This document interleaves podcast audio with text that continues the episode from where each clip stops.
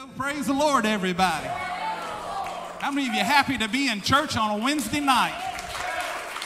My, my, my, my, my.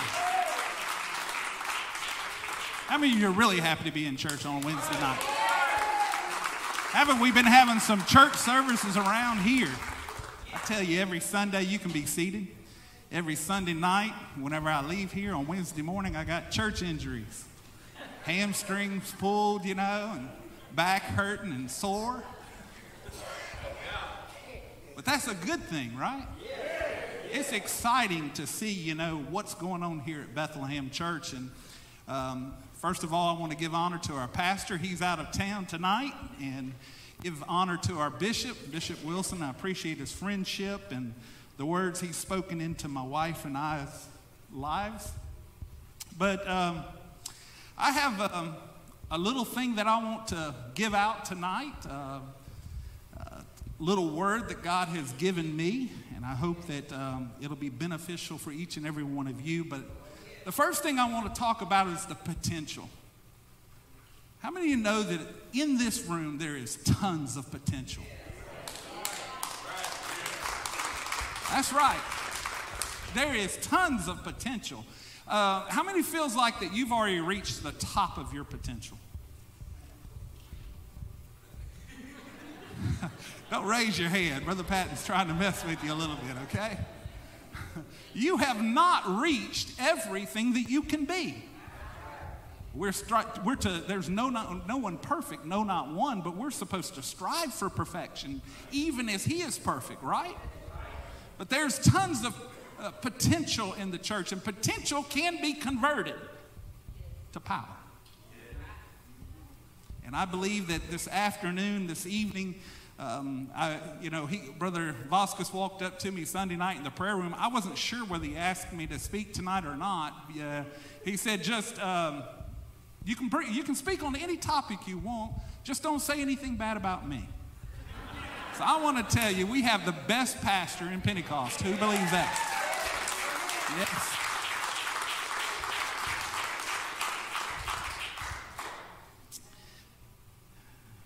But I'm thrilled to see the ministry uh, here at the church in the last, uh, since we've been here, and I know it was starting much earlier, 75 years of ministry, but it's good to see, you know, a thriving church and the ministry moving forward. It excites me to see these young men fired up to have a ministers in training class and they're wanting to do something for the Lord because, you know, that's what it's all about.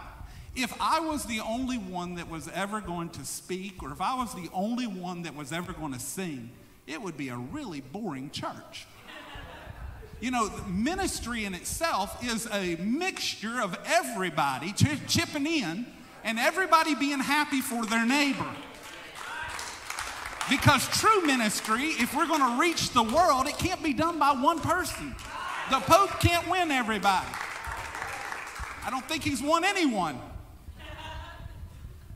But together, it's something about shared ministry. And uh, I have spent the last probably 15 years of my life, maybe I guess it'd be 20 years now, uh, learning about shared ministry and um, learning that it takes a team. Takes a team all the way from the parking lot attendants to the people doing guest follow up to those that are teaching Sunday school classes. And um, but there's more to just a shout in a church. I said there's more than just a shout to a church. It's great to have the, shout, but discipleship is a must. I mean, knows that we have to be discipled.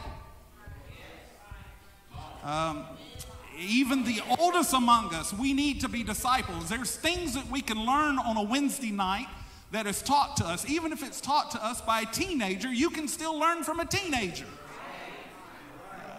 Uh, I'm telling you, you can still learn. It, you're never too old. Uh, I had a 15 year old walk into my store one day and um, he closed the tab and then uh, it was the wrong tab and he hit Control Alt T and the tab opened back up. And I said, Whoa, whoa, what did you do?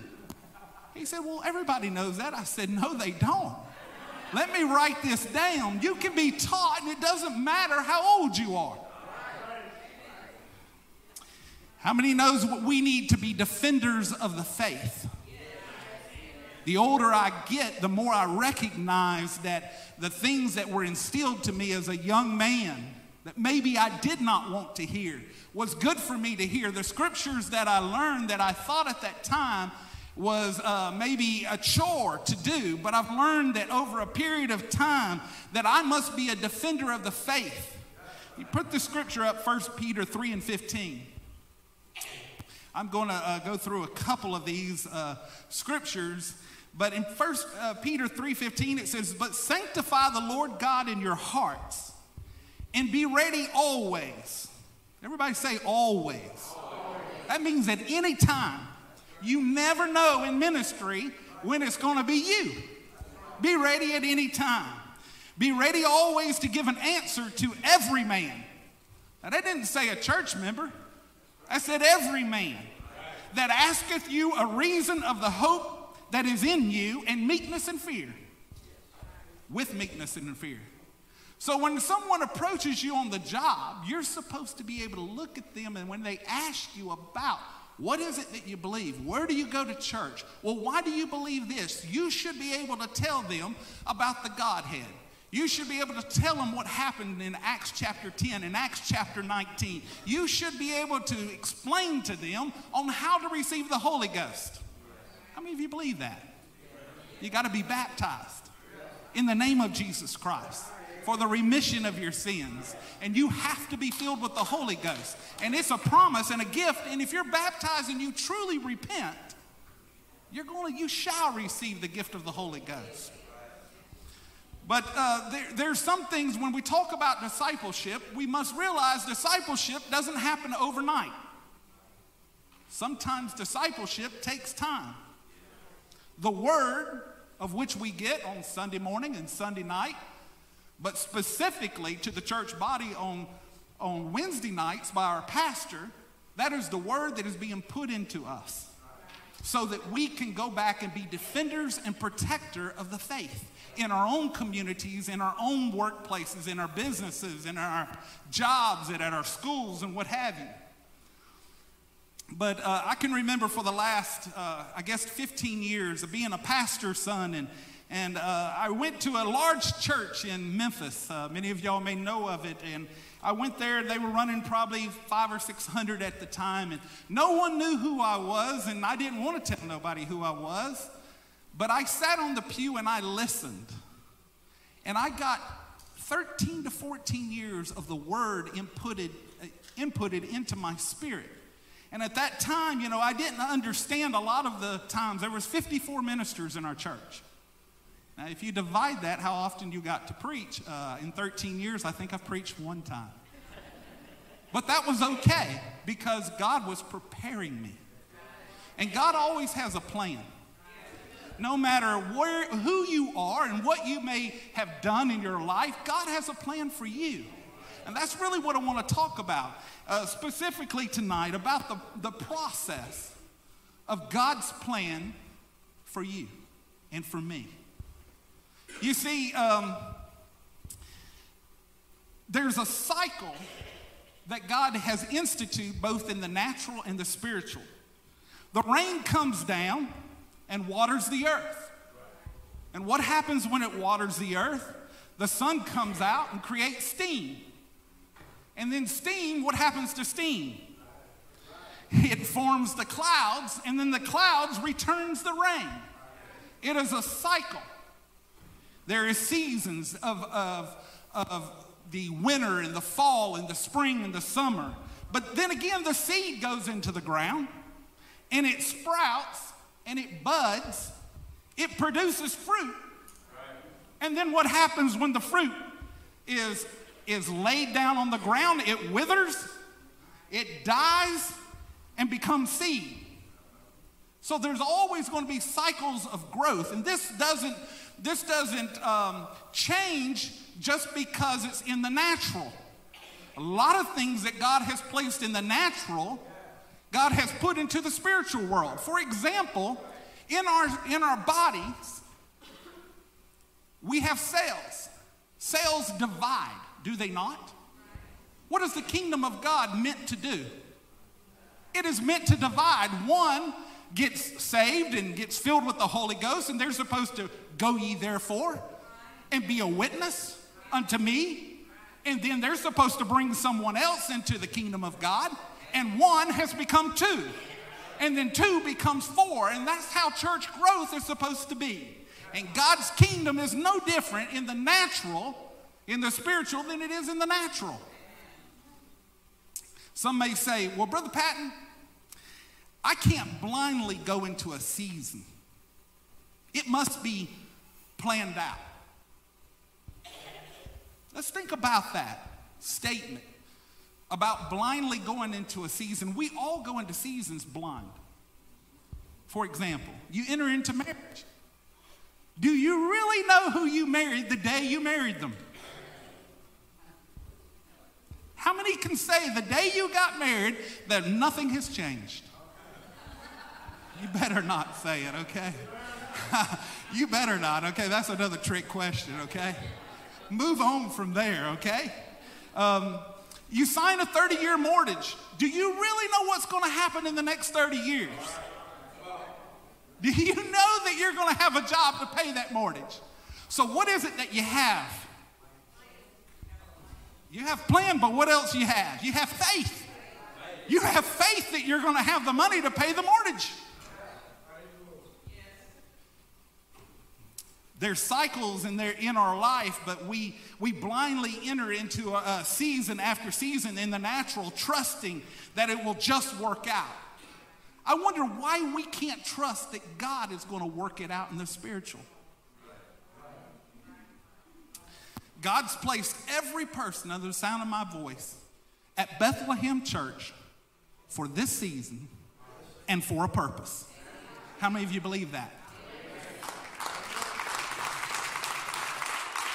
He has finally knitted together a group of believers with unlimited potential that is untapped for this time, for revival right now.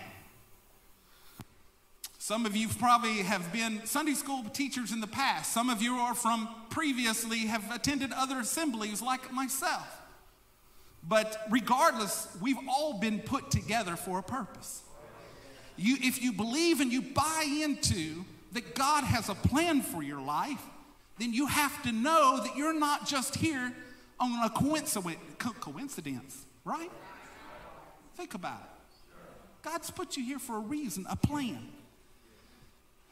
There must be a time that you uh, become what's needed for the church. It's not for you, it's for the church. One of the stories that I love in the Bible, and uh, this is why I didn't give a long text, is found in Genesis 37. And it's 13 chapters long, so I don't, I don't plan for you to, to go there, but I want to talk a little bit about it. Um, I was having lunch today with a friend of mine, a dear friend of mine, and we were driving down the road, and I had spent uh, Monday and Tuesday already scheduled to go to Nashville. So I returned late last night and had an alderman meeting, and, and then to get up this morning for work and what have you. And I was uh, kind of rushed and you know going through the motions. And I had lunch. I had a friend of mine call me today, and he said, "Brother Patton, you want to go to lunch?" And sure, I'm always up for lunch, as you can tell. I don't miss many. But uh, we went to lunch and we started talking about he was raised his whole life in the church. And his brother was an older brother, no different than him. And he is uh, a deacon or on the board of trustees for his church, uh, his local church. And, and he, he was, we were talking about his brother and about how that his brother always had a better job than he did. But his brother didn't serve the Lord like he knew he should. And he was always having issues with money, jobs, marriage, finances, domestic problems, always having issues.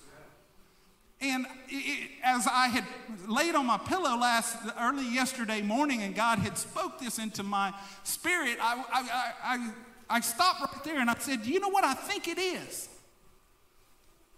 Maybe this was uh, went right along with Brother Vasquez's message on Sunday. But have you ever thought about this? That maybe the prayers of your mother and father that he has been fighting all these years against the will of God in his life. The prayers have buoyed. They have, they have come up to God.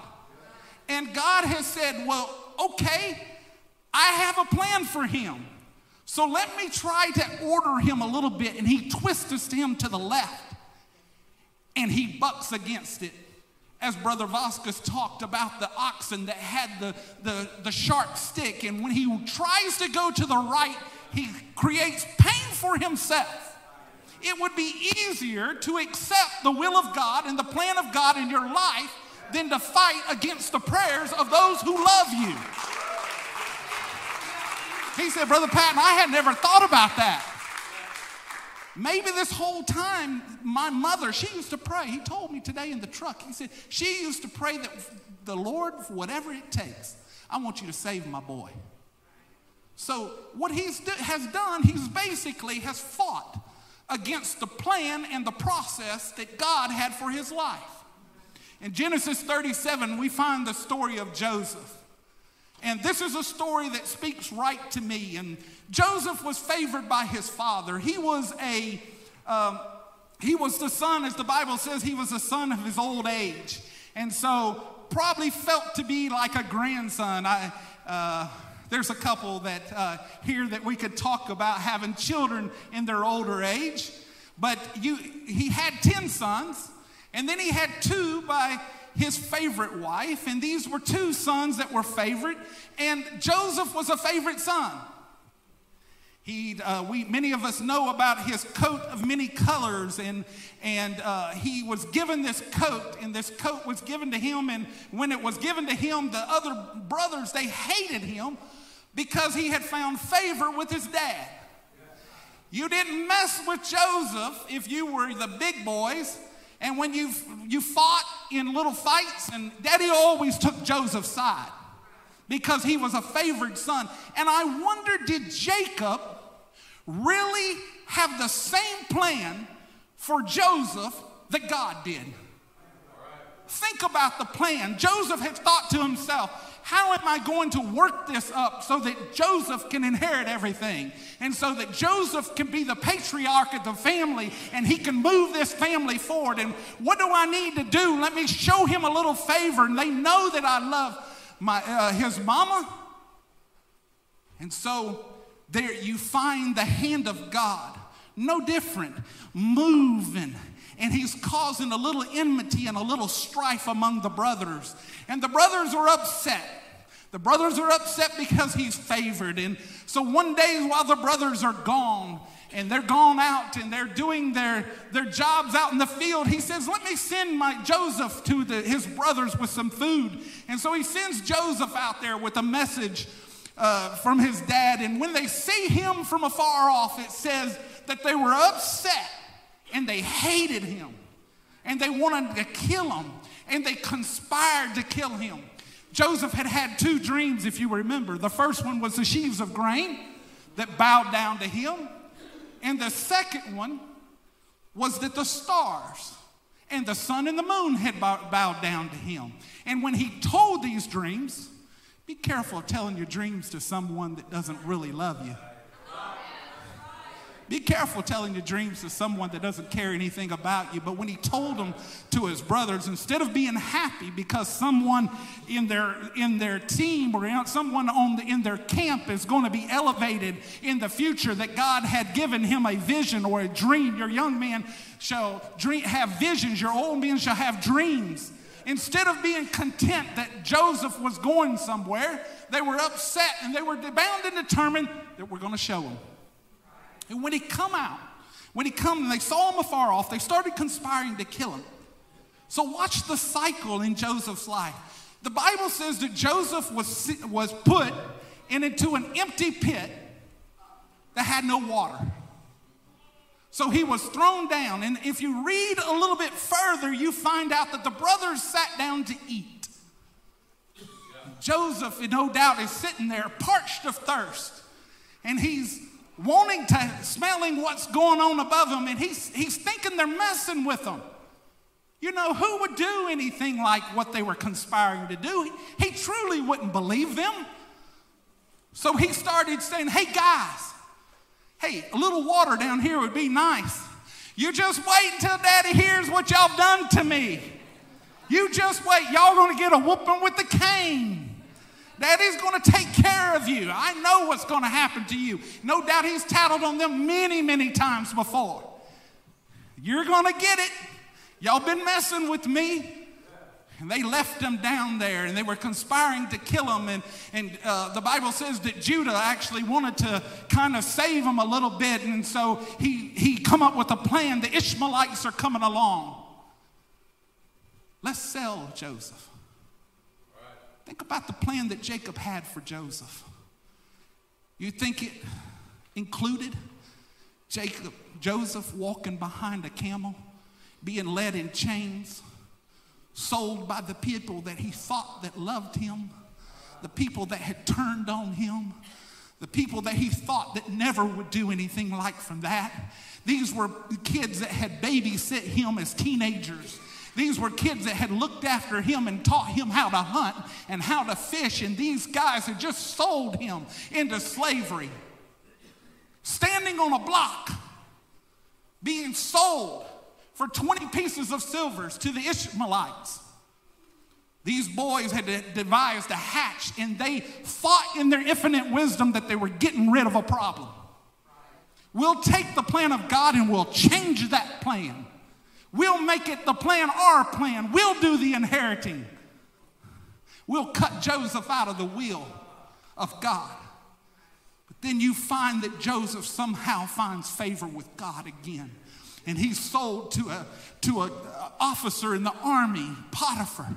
And in Potiphar's house, the Bible says that Potiphar realized that God was with him, that he had favor from God. And the Bible says that once again, jo- Joseph has found favor with God. He thought, oh my goodness, I'm being sold into slavery. I'll probably be working with bricks and I'll probably be doing all this manual labor. But he gets put into a cush job. He was given everything. If you turn to that scripture, it ha- actually says that um, in Genesis. Um, uh, Genesis 39 and 4. And Joseph found grace in his sight, and he served him, and he made him overseer over his house. And all that he had, he put in his hand. Let me tell you what the guy went from doing. He, he went from being just daddy's favorite and being a, a just a royal lad that wasn't didn't have to do any work. He never had to cut the grass, Brother Craig. He never had to weed eat. He didn't have to do any of that. We had 10 brothers that did that. But he went from that to a house. And God had, had to orchestrate it. And every time, God just moved him just a little bit further into the plan, into the purpose of his, of his life. It was the will of God being manifested, even though that he had gone down a path that he thought that when he was sold, it couldn't get any worse. But here he is. He's now can write, he has, if you would, the checkbook of the house. If you needed to buy something or sell something, you had to come to Joseph. He bought and sold everything in the house, and everything that he had belonged that was in the hand of Joseph. But once again, that's not his destiny. That is not the will of God just so that he can be a head of a household or to be the head of a business. Somehow or another, God has to get him to the perfect place in his life. And so what happens? He has a close person in the house, the one person that Potiphar would believe over anybody. There was only one person that Potiphar would believe, and that was his wife. And when she made a accusation against him, of attempted rape, along with calling him a liar. No doubt that same young lad that had stood just months before at the edge of a pit and had begged. The Bible said that in the pit that his brother later on in Genesis 42 and 21, they said, We saw the anguish of his soul when he besought us and we would not hear. Therefore is the distress come upon him. So he's in the pit. He has his whole soul is in anguish over what his brothers have done. And now he finds himself in the same situation. Lied on. Accusations meant, uh, accosted him.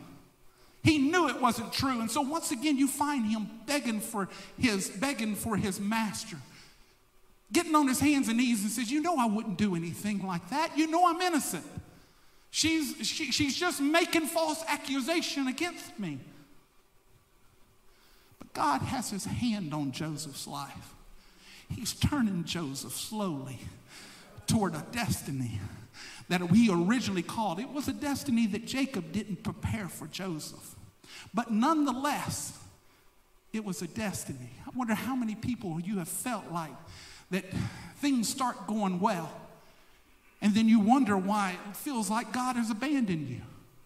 Could it be that God has not abandoned you? Could it be that what God has done has placed his hand upon you and he has slowly positioned you for a plan for your life and for a process to bring you to your fulfillment of the destiny that God wants for you. And I imagine now Joseph, as he makes his way of, uh, he probably has murder in his heart. He's upset. He's learning. He f- learns what it feels to be hated. The same ways his brothers felt about him, he now feels about this woman. Upset. I need to get even with that. If I ever get a chance, I'm going to get even. But now Joseph, he finds himself in prison. But I want to say right here is slowly where Joseph comes to terms that he has the favor of God on his life. He has now been enlightened that there must be something going on. It seems like I was doing well with my daddy, and then they tried to kill me. Then I went to Potiphar's house and I was doing well there and I was honored and respected. And now I've been abased and I've been brought low. Everybody believes that I'm a liar. Everybody believes I'm this. And God is slowly turning everything that He thinks is bad, He's turning it for His good. Could it be that's what He does to sometimes in our lives? And we don't even recognize it we think it, we give credit to the devil when maybe it is God that is steering us. He finds himself in a prison, probably despondent. The acts that he's been told that he has committed is, it isn't good to be repeated. But he knows that he has potential. Because, see, now he knows he can run a business and he knows he can run a house and he knows he has favor with God. He had to be in the house so that he could get discipleship on how to run a organization. You can't run you can't run Egypt until you can run a town. You can't run a town until you can run a house. There's a process for everything. You can't be elevated to the stage while you're being becoming what you need to be to get to the stage.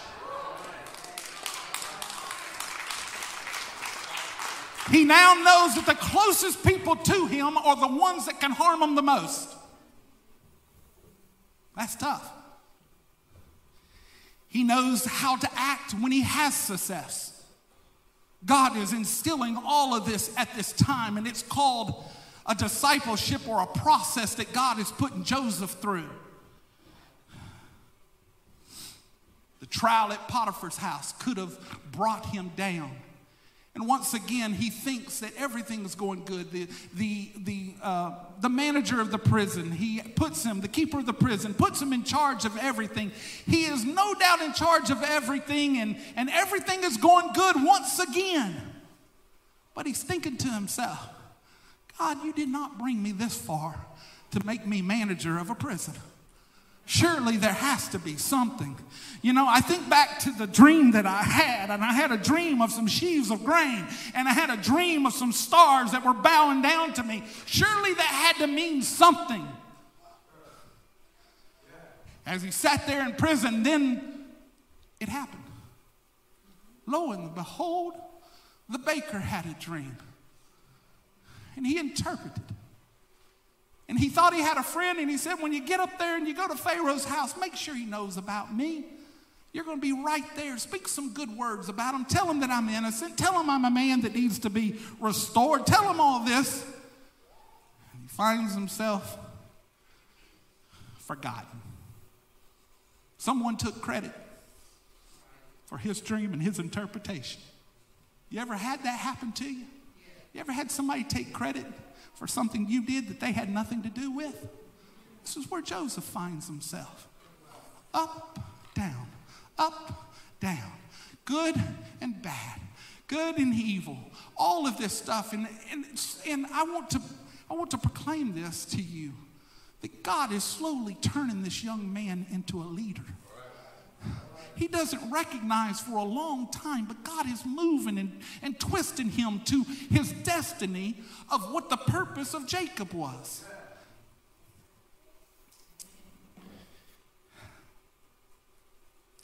God has put several people in this place tonight through a trial in your past. It's a trial, I believe, that once you go back home and you think about it, maybe it wasn't just really the bad things that, that the devil happened to you. Maybe it was God that was performing his work and his process in your life. The direction you thought was necessary for the path of you is, is a season of learning, a season of humility, what not to do, how to treat others. You were just in a season of God preparing you when you thought you were in a season of destiny. How do you get out of a season like this? It's possible. Hezekiah went through a, a process in his life where he was told that he was going to die by a man of God, Isaiah. Whatever Isaiah said happened. What did he do? He besought the Lord. And he said, How can, how can the dead praise you? But I can. And God hearkened to him and he added 15 years to his life. There's a couple things I want you to take notice of here. Number one, don't defend yourself against critics. Your critics. Do not defend yourself. The Bible says the battle is not yours, it's mine. Right? It also says that there's no weapon that's formed against you that shall prosper. It also says, Be still and know that I am God. He will reward those that interfere in the process that He has placed you in. Put Genesis 12 and 3 up.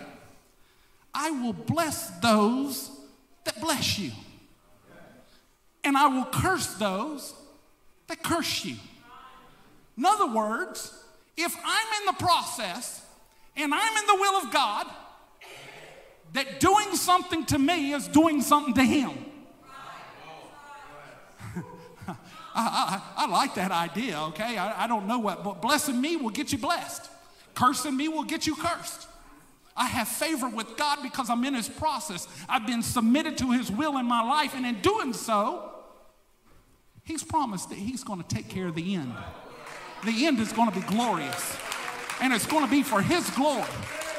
There's something about that that is exciting to know that my destiny is not tied to anyone.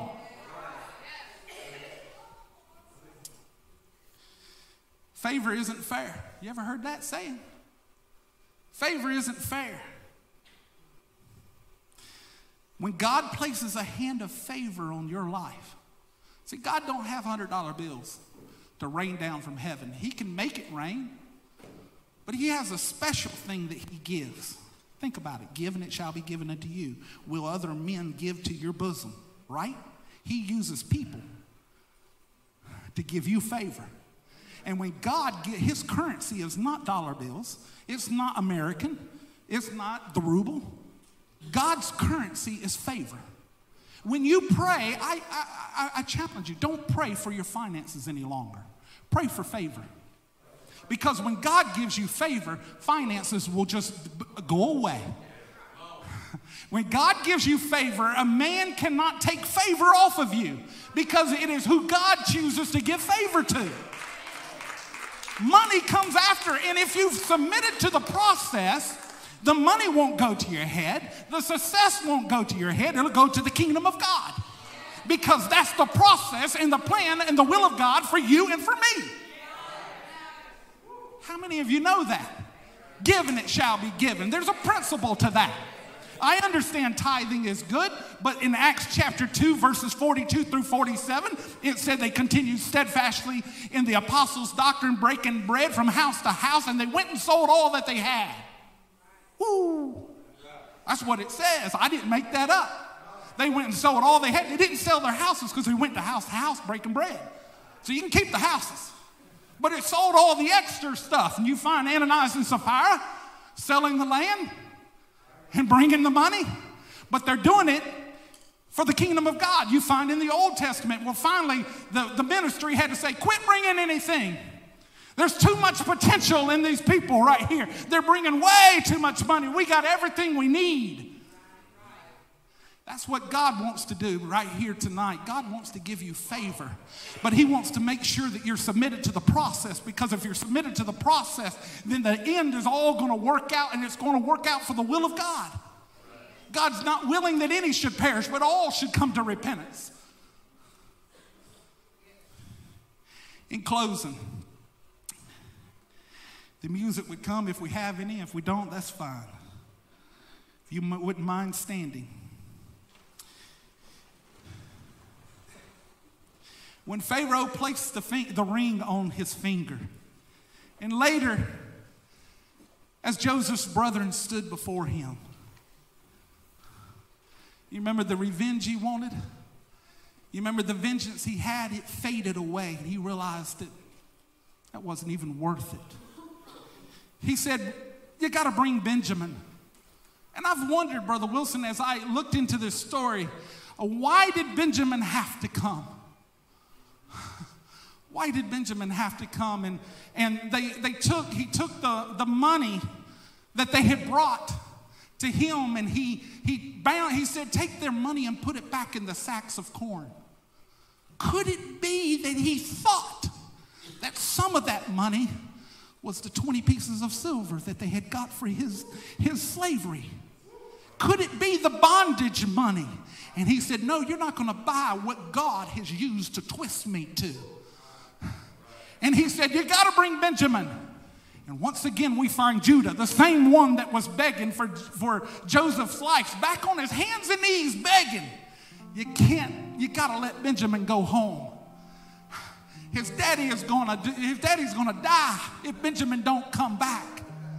But Joseph has had a dream, and his dream says that there was 11 stars, not 10 when the 10 brothers come the first time there was 10 of them and he got to thinking how do i get benjamin here I now see that the perfect will of God in my life has not been just edification of myself and promoting myself to a position in the kingdom of Egypt. But the process has been to save Israel and to save my family for future generations. I come with the uplifting message. God has a plan for your life.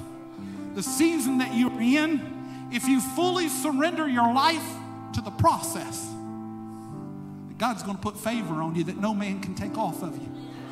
The problems that you have are going to dissipate, and in the end, you're going to come out like pure gold. How many of you want to submit yourself to the process tonight? I wonder if we could gather around for just a moment of prayer, a moment of dedication. I quit about five minutes early, so there'd be five minutes. Raise your hand and say, God, I submit myself to this process. This season that I am in, in this time in my life, God, I am submitted to the will of God. whatever it may be, Lord. And I realize that sometimes the trials that I have are just meant to steer me in the right direction. Thank you, Jesus. God, we love you, Lord. I ask you right now, Lord, that every person under the sound of my voice, both here in the auditorium, those that are online, God, I ask you, Lord Jesus, that you would talk with them tonight. Encourage them, lift them up. They're not in this by themselves. You have a guiding hand on their life. Hallelujah. Thank you, Jesus.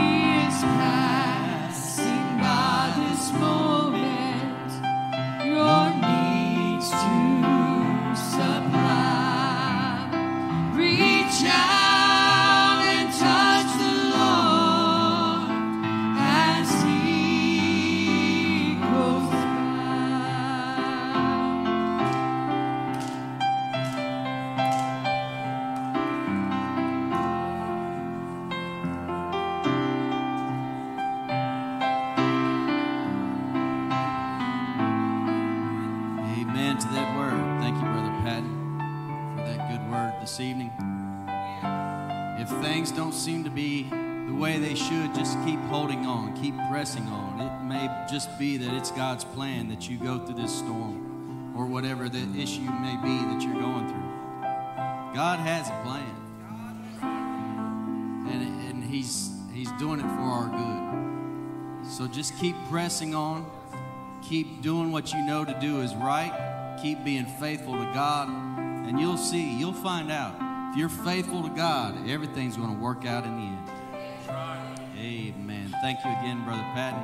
Lord, we thank you for this word, God. We pray that you'd apply it to our hearts, our minds, God. And we pray, Lord, you'd help us to take it home with us. God, we pray, God, that you would bless this people, Lord God, your people.